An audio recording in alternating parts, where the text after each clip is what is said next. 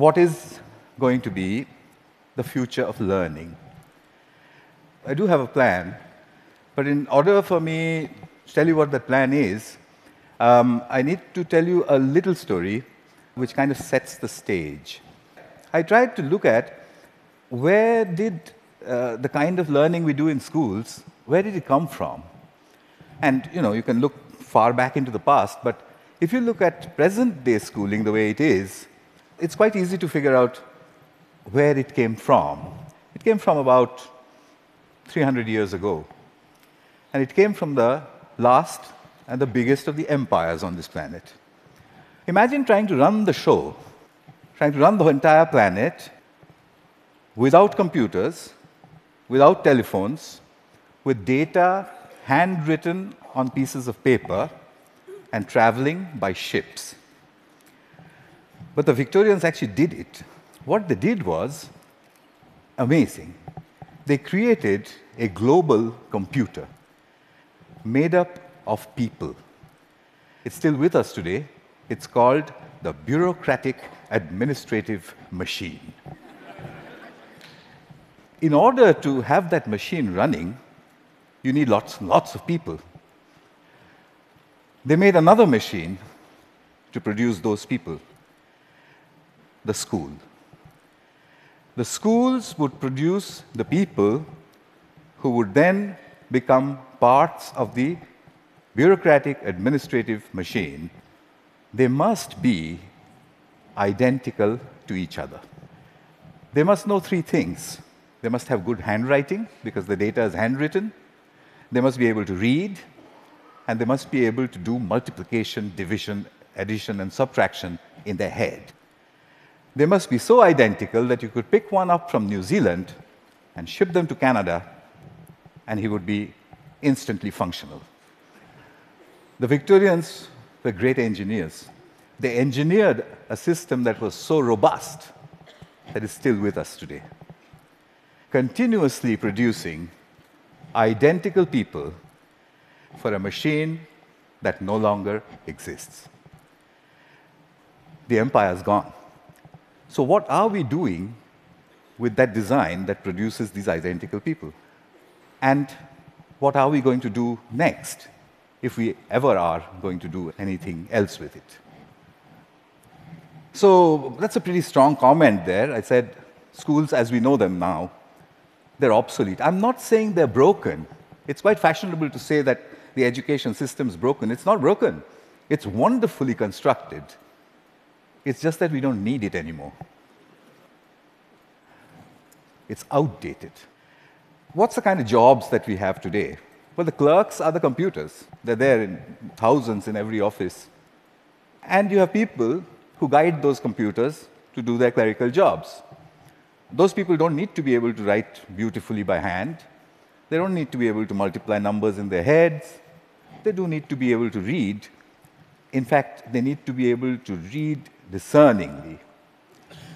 Well, that's today. But we don't even know what the jobs of the future are going to look like. We know that people will work from wherever they want, whenever they want, in whatever way they want.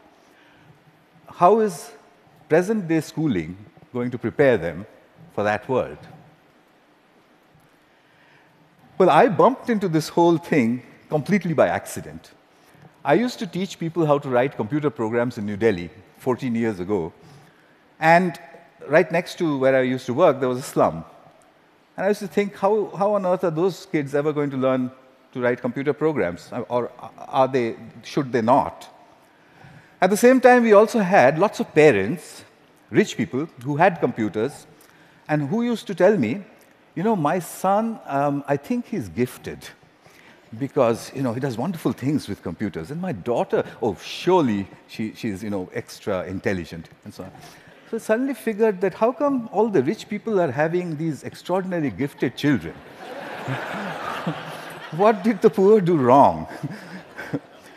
I made a hole in the, in the boundary wall of the slum next to my office and I stuck a computer inside it just to see what would happen if I gave a computer to children who never would have one, didn't know any English, didn't know what the internet was. The children came running in. It was three feet off the ground, and they said, "What is this?" And I said, "Yeah, but it's uh, you know, I don't know." So they said, um, "Why have you put it there?" I said, "Just like that." And they said, "Can we touch it?" I said, "If you wish to." And I went away. About eight hours later, we found them browsing and teaching each other how to browse. So I said, "But that's impossible." Because, you know, how, how is it possible? They, they don't, don't know anything. My colleagues said, no, it's a simple solution. One of your students must have been passing by, showed them how to use the mouse. So I said, yeah, that's possible. So I repeated the experiment. I went 300 miles out of Delhi into a really remote village where the chances of a, you know, a passing software development engineer was, was, was very little. I repeated the experiment there, there was no place to stay, so I stuck my computer in, I went away, came back after a couple of months, found kids playing games on it. When they saw me, they said, We want a faster processor and a better mouse. so, so I said, How on earth do you know all this? And they said something very interesting to me. In an irritated voice, they said, You've given us a machine that works only in English, so we had to teach ourselves English in order to use it. so, I, that's the first time as a teacher that I heard the word teach ourselves said so casually. Here's a, here's a short glimpse from those years. That's the first day at the hole in the wall. On your right is an eight year old. Um, to his left is his uh, student. Um, uh, she is six. And uh, he's teaching her how to browse. Then on to the uh, you know, other parts of the country. I repeated this over and over again, getting exactly the same results everywhere.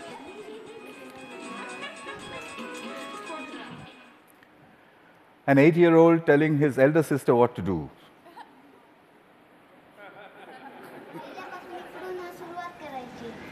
And finally, a girl explaining in Marathi what it is and said, There's a processor inside. So I started publishing. I published everywhere. I wrote down, I measured everything, and I said in nine months, a group of children left alone with a computer in any language would reach the same standard as an office secretary in the West. I'd seen it happen over and over and over again. But I was curious to know what else would they do if they could do this much. I started experimenting with other subjects. Among them, for example, pronunciation. There's one community of children in southern India whose English pronunciation was really bad. And they needed good pronunciation because that would improve their jobs. I gave them a speech to text engine in a computer. And I said, keep talking into it until it types what you say. Okay. they did that and watched a little bit of this. Nice to meet you. Nice to meet you. The, the reason I end it with that, uh, the face of this uh, young lady over there is because uh, I suspect many of you know her. She's now uh, uh, joined a call center in Hyderabad and may have tortured you about your credit card bills. in, a, in a very clear English accent. So then people said, well, how far will it go? Where does it stop? I decided I would, I would destroy my own argument by creating an absurd proposition. I made a hypothesis, a ridiculous hypothesis. Tamil is a South Indian language, and I said, can Tamil speaking children in a South Indian village learn the biotechnology of DNA replication in English from a street side computer? And I said, I'll measure them, they'll get a zero. I'll spend a couple of months, I'll leave it for a couple of months, I'll go back, they'll get another zero. I'll go back to the lab and say, we need teachers. I found a village. It was called Kalikuppam in southern India. Uh, I put in hole in the wall computers there, downloaded all kinds of stuff from the internet about DNA replication, most of which I didn't understand.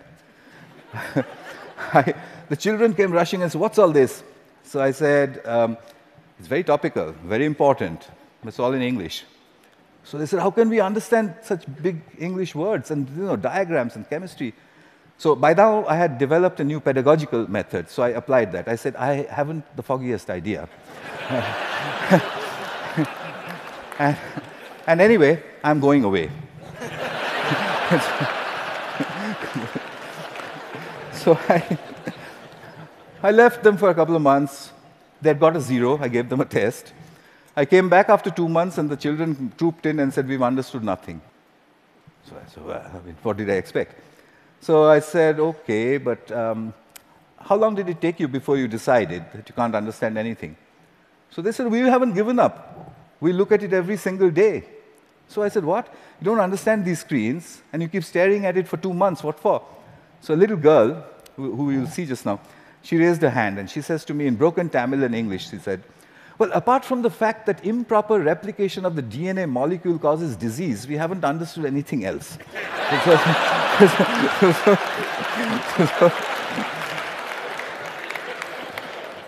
so, I tested them. I got an educational impossibility, 0 to 30% in two months in the tropical heat under, with a computer under the tree in a language that they didn't know, doing something that's a decade ahead of their time. Absurd. But, but, I had to follow the Victorian norm 30% is a fail. How do I get them to pass? I have to get them 20 more marks. I couldn't find a teacher. What I did find was a friend that they had a 22 year old girl who was an accountant, and she played with them all the time. So I asked this girl, Can you help them? So she says, uh, Absolutely not. I, I, didn't, I didn't have science in school. I have no idea what they're doing under that tree all day long. I, I, I can't help you. I said, um, I'll tell you what, use the method of the grandmother. So she says, What's that? I said, Stand behind them. Whenever they do anything, you just say, Well, wow, I mean, how did you do that? what's the next page? Gosh, when I was your age, I could have never done that. I mean, you know what grannies do. So she did that for two more months. The scores jumped to 50%. Kalikuppam had caught up with my control school in New Delhi, a rich private school with a trained biotechnology teacher. When I saw that graph, I knew there is a way to level the playing field. Here's Kalikuppam. Mm, neuron, neuron, neuron cell death, and the communication. Neuron. I got the camera angle wrong in that, that one it's just amateur stuff, but what she was saying, uh, as you could make out, was about neurons, but her hands were like that, and she was saying neurons communicate. At 12. So, what are jobs going to be like? Well, we know what they're like today. What's learning going to be like? We know what it's like today children poring over with their mobile phones on the one hand, and then reluctantly going to school to, to pick up their books with the other hand. Um, what will it be tomorrow? Could it be that we don't need to go to school at all? Could it be that at the point in time when you need to know something, you can find out in two minutes? Could it be a devastating question a question that was framed for me by Nicholas Negroponte. Could it be that we are heading towards, or maybe in, a future when knowing is obsolete? But that's terrible. We are Homo sapiens. Knowing, that's, that's, that's what distinguishes us from the apes. But look at it this way it took nature 100 million years to make the ape stand up and become Homo sapiens. It took us only 10,000 to make knowing obsolete. What an achievement that is but we have to integrate that into our own future. Encouragement seems to be the key. If you look at Kuppam, if you look at all of the experiments that I did, it was simply saying, wow, saluting learning. There is evidence from neuroscience. The reptilian part of our brain, which sits in the center of our brain, when it's threatened, it shuts down everything else. It shuts down the prefrontal cortex the parts which learn. It shuts all of that down. Punishment and examinations are seen as threats. We take our children, we make them shut their brains down, and then we say, perform. Why did they create a system like that? Because it was needed. There was an age in the age of empires when you needed those people who can survive under threat. When you're standing in a trench all alone, if you could have survived, you're okay, you passed. If you didn't, you failed. But the age of empires is gone. What happens to creativity in our age? We need to shift that balance back from threat to pleasure. I came back to England looking for British grandmothers. I put out notices in papers saying, if you're a British grandmother, if you have broadband and a web camera, can you give me one hour of your time per week for free? I got 200 in the first two weeks. I know more British grandmothers than anyone in the universe. They're called the granny cloud. The granny cloud sits on the internet. If there's a child in, in trouble, we beam a gran. She goes, over, she goes on over Skype and she sorts things out. I've seen them do it from a village called Diggles in uh, northwestern England, uh, deep inside a village in Tamil Nadu, India, 6,000 miles away. She does it with only one age old gesture. Okay. Watch this. You can't catch me. You say it. You can't catch me. I'm the gingerbread man. Well done. Very good. So, what's happening here?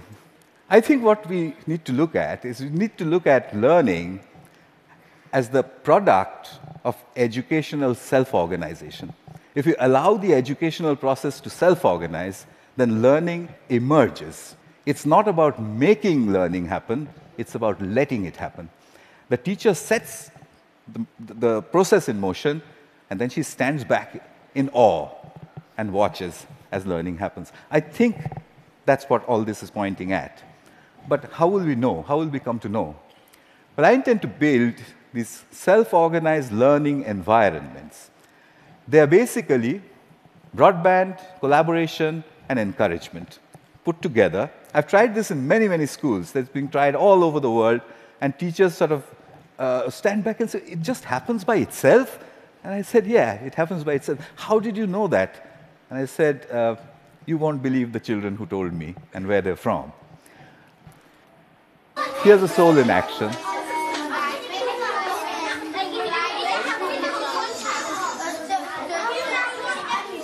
This one is in England.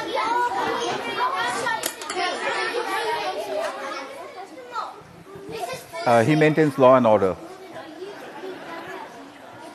Because remember, there's no teacher around.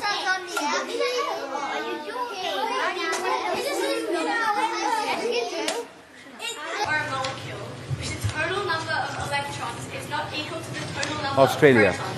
giving it a net positive or negative electrical charge. The net charge on an ion is equal to the number of protons in the ion minus the number of electrons. a decade ahead of our time. So, SOLEs, I think we need a curriculum of big questions. You already heard about that, you know what, what that means. There was a time when Stone Age men and women used to sit and look up at the sky and say, What are those twinkling lights? They built the first curriculum. But we've lost sight of that wondrous questions. We've brought it down to the tangent of an angle. But that's not, that, that's not sexy enough.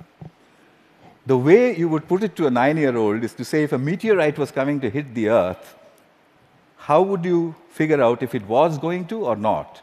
And if he says, well, what? How? You say there's a magic word, it's called the tangent of an angle, and leave him alone. He'll figure it out. So here are a couple of images from SOLEs.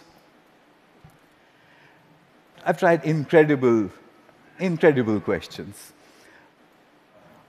When did the world begin? Uh, how will it end? To nine year olds. Yeah, this one's about what happens to the air we breathe. This is done by children without the help of any teacher. The teacher only raises the question and then stands back and admires the answer. So, what's my wish? My wish is that we design the future of learning. We don't want to be spare parts for a great human computer, do we?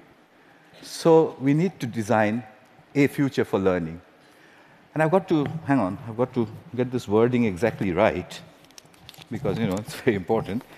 My wish is to help design a future of learning by supporting children all over the world to tap into their wonder and their ability to work together help me build this school. It will be called a school in the cloud. It'll be a school where children go on these intellectual adventures driven by the big questions which their mediators put in. The way I want to do this is to build a facility where I can study this. It's a facility which is practically unmanned. There's only one granny who, who manages health and safety. The rest of it's from the cloud. The lights are turned on and off by the cloud, etc., etc. Everything's done from the cloud. But I want you for another purpose. You can do self organized learning environments at home, in the school, outside of school, in clubs. It's very easy to do. There's a great document produced by TED which tells you how to do it. If you would please, please do it across all five continents and send me the data, then I'll put it all together, move it into the School of Clouds, and create the future of learning. That's my wish. And just one last thing I'll take you to the top of the Himalayas. At 12,000 feet, where the air is thin, I once built two hole in the wall computers. And the children flocked there. There was this little girl who was following me around. And I said to her, You know, I want to, I want to give a computer to everybody, every child. I don't know, what should I do? And I was trying to take a picture of her, you know, quietly. She suddenly raised a hand like this and said to me, Get on with it.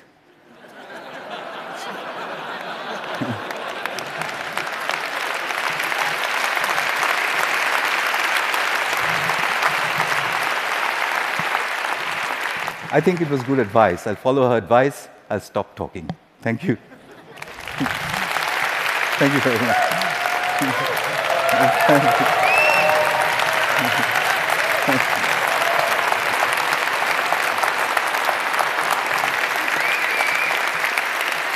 Thank you very much.